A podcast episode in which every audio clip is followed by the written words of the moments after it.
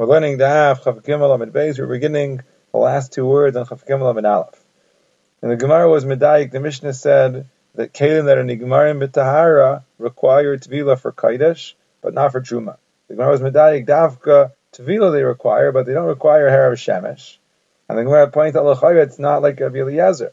Because Rabbi Eliezer says the Gabi Paraduma that if you cut a shreferes to use for the chatas for the Paraduma, so Eliezer says it's considered to be tamei, and you could be matbil it, and that'll be to prove them wrong that without har shemesh we're going to use it with tvila alone.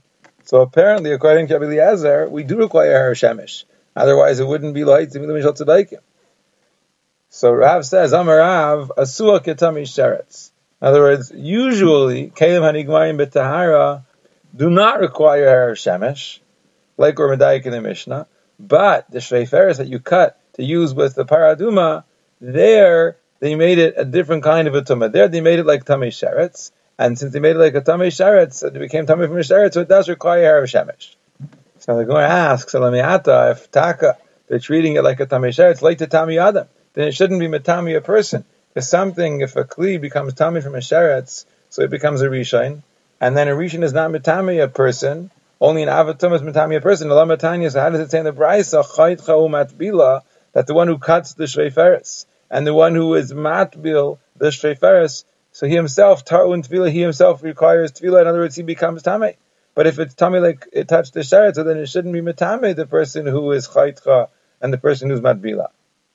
Allah so says rather not that they made it like a tame sheretz, rather asua katami mace. They made it like a tame mace, not like something that touched the sheretz, but like something that touched the mace. So now, fact the Gemara, if it's like something that touched the mace, so to buy hazas shlishi b'shvi, shouldn't it require hazas shlishi b'shvi? So now it's a shaila in the Mefarshim if this is referring to the kli the shreferis itself, or if it's referring to the person who touched the kli. Allah how does it say in the Brisa, the one who cuts it and the one who's matbilat, ta'un tvila, he requires tvila. Sounds like tvila, and only all he requires is tvila. Hazah slish b'shvilo, but it doesn't require hazah on the third and on the seventh day, meaning it's not like it touched the mace, because if it would be like it touched the mace, so then it would require hazah shlishi and shvi. Again, either the shveferes itself would require hazah shlishi and shvi, and here it says the one who cuts it and the one who's it, and there's no mention of the one who is mazit. Sounds like it doesn't require hazah. Or alternatively, actually, the person himself who is uh, is handling it should require hazah. And it doesn't say that it says one who's chaytcha umatbila requires tvila, and it doesn't say that he requires hazah ashlish and shvi. So it can't be that they made it like something that touched a mace. Ella, rather, azua katami mace They made it like a tummy mace, but not a tummy mace right in the beginning. They made it like a tummy mace on the seventh day, after he already had his azah on the third day and on the seventh day. And they're going to ask, Bechal, this is shver. Vatani, doesn't it say in the Brisa, Me'olam leichishu davar b'para? They never were mechadi something in par. Yes, they were very machmir and they were metami things and treated them like their tummy, but never were mechadis anything. Wouldn't this be a chiddush to say that if a kli is nigmar b'tahara, you treat it like a tummy mace? It never touched a mace.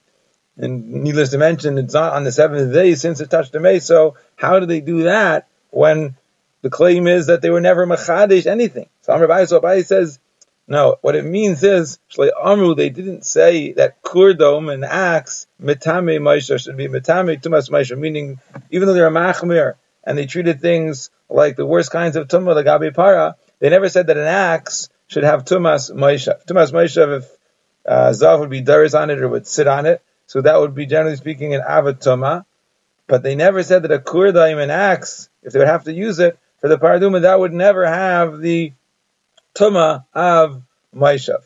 Now that would be a chiddush because we never find that something like a kurdom could ever have tumas maishav. Why can't something like an axe ever have tumas ma'ishav? Like it says in the brisa. It says in the brisa regarding the din of tumas ma'ishav. It says that when the dove sits on the kli, or sorry, when somebody sits on the kli, asher yeshev alav That's the full pasuk. Hayeshiv alakli. If somebody sits on the kli, asher yeshev alav azav, that the zav sat on. Now the Gemara is being medayik It doesn't say Vayeshiv al Kli if somebody sits on the Kli Asher Yashav Alav Azav that the Zav sat on in the past tense. It says Vayeshiv al Kli if someone sits on the Kli Asher Yeshiv Alav Azav that the Zav will sit on. So from here, the Gemara, the Brisa says, Yachla, you would think, Kaf Asa, if a person turns over Asa. Asa is a measuring Kli that measures the Sa. So he turns it upside down and he sits on top of it. Or Tarkov. Tarkov is a compound word of tray and then kav, meaning tray means two and then kav is one kav, so it's three kav, which is a half a saw. It's another half the size of the saw measuring cup. There's a measuring cup called a Tarkov. So he turns one of those over. V'yashav and he sits on top of that. So you would think yeh tamei. Talmud Laimar, so therefore the Torah says. It doesn't say asher yashav, it says yeshiv. In other words, he still will sit on it. It's the normal thing to do to sit on it. Only something me something that's partic- that's that's designated for sitting. Yeah, so that the exclusion of these measuring cups, that they would say to somebody who's sitting on them, "Amoy, get up and ask enough things. We can do our work. These things aren't for sitting on; they're for something else." So Mamela, they never said that a that a, a kardaim or anything that's not miyuchad for yeshiva should be tamei with tumas maishav. That's what it means that they never were machari something b'para. But to be chayshish that the shvei feres that was named with tahara should be tamei like attached to mace, so that they were chayshish, and they treated it like it was tamei mace on the seventh day after hazah slishi v'shavi. And then the Mishnah said the next chumrah kli mitzarif mashem b'teichel kodesh avolad truma. Kli's mitzarif what's within it for kodesh but not for truma. So if there's kodesh in the kli and a tummy touches one of the pieces of kodesh, so everything inside the kli becomes tummy. But if there's truma inside of a kli and he touches one of them, so nothing become, nothing else becomes tummy. So Minani, how do we know this? So Amr Rav Chanin, Damar Rav Chanin said it's actually a drasha. It says in the pasuk, Kaf Achas Asar Azav Maliak One kaf, the weight of uh, of ten gold weights, Maliak full of uh, That was one of the gifts that the Nesiim gave, one of the Nadavas they gave to the Mishkan. Now it could have just said kaf asar azav a kaf, the weight of asar azav. What's kaf achas? Hakasu v'asol kol kaf achas. The pasuk made considered everything inside the kaf as one. In other words, when you touch one of the pieces, it's like you're touching all of the pieces because they're all like one. So now the based on this, it would be a drasha deraisa. Masi Rav Kahana, Rav Kahana asks a kasha.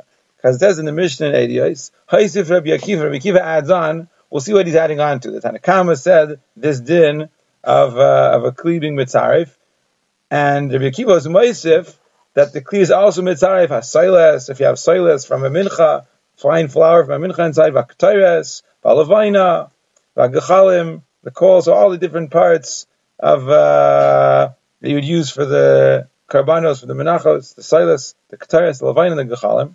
Shunagav would touch some of them, Paslas cool, he passes everything, meaning everything, it's like he touched everything.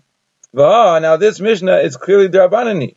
It's clearly Drabanan. You're making it a drasha. You see from here that it's clearly Drabanan. What do you mean? How do you see from here that it's a Drabanan? How do you know? Because it says in the Resha, Hey Rabbi Shimon Meseira, Al Efer Chatas, So the beginning of the Mishnah Right, Rabbi Kiva was Moisif onto the beginning of the Mishnah. What did it say in the beginning of the Mishnah? The Mishnah begins, Hey, Rabbi Shimon ben Meseira. Rabbi Shimon ben Meseira was made. He testified al Efer Chatas, the Efer of the Chatas, meaning the Efer, the ashes of the Paraduma. Shanaga Tami B'Muktzasi, if a Tami touches part of them, some of them, while they're in a Kli, Shatimi has Klis Metame, all of them. Now Rashi says that's certainly the Rabbanan. Why is that certainly the Rabbanan? Because even if there would be a drasha, what's the drasha? Kaf achas, right? The kaf is everything in the kaf is considered like one, and there it's full of kataris in the pasuk. So even if we learn to anything similar to kataris, it would only be things like kataris. Now, what's unique about kataris? Rashi says it's kadshi mizbech. It's something that goes on the mizbech. The afer of the chatas doesn't go on the mizbech. So you couldn't learn that from this drasha. So Shimon Meseira has made that the para, the afer of the para is chatas. So when you touch some of it, the rest of it becomes something in the kish mitzaref it. And that's drabanan. When it says and it says on Kiva, is adding on to that. So obviously what he's adding on is also only a drabanan. So how could it be that there's a drasha kaf achas when the Mishnah implies that the whole thing is a drabanan?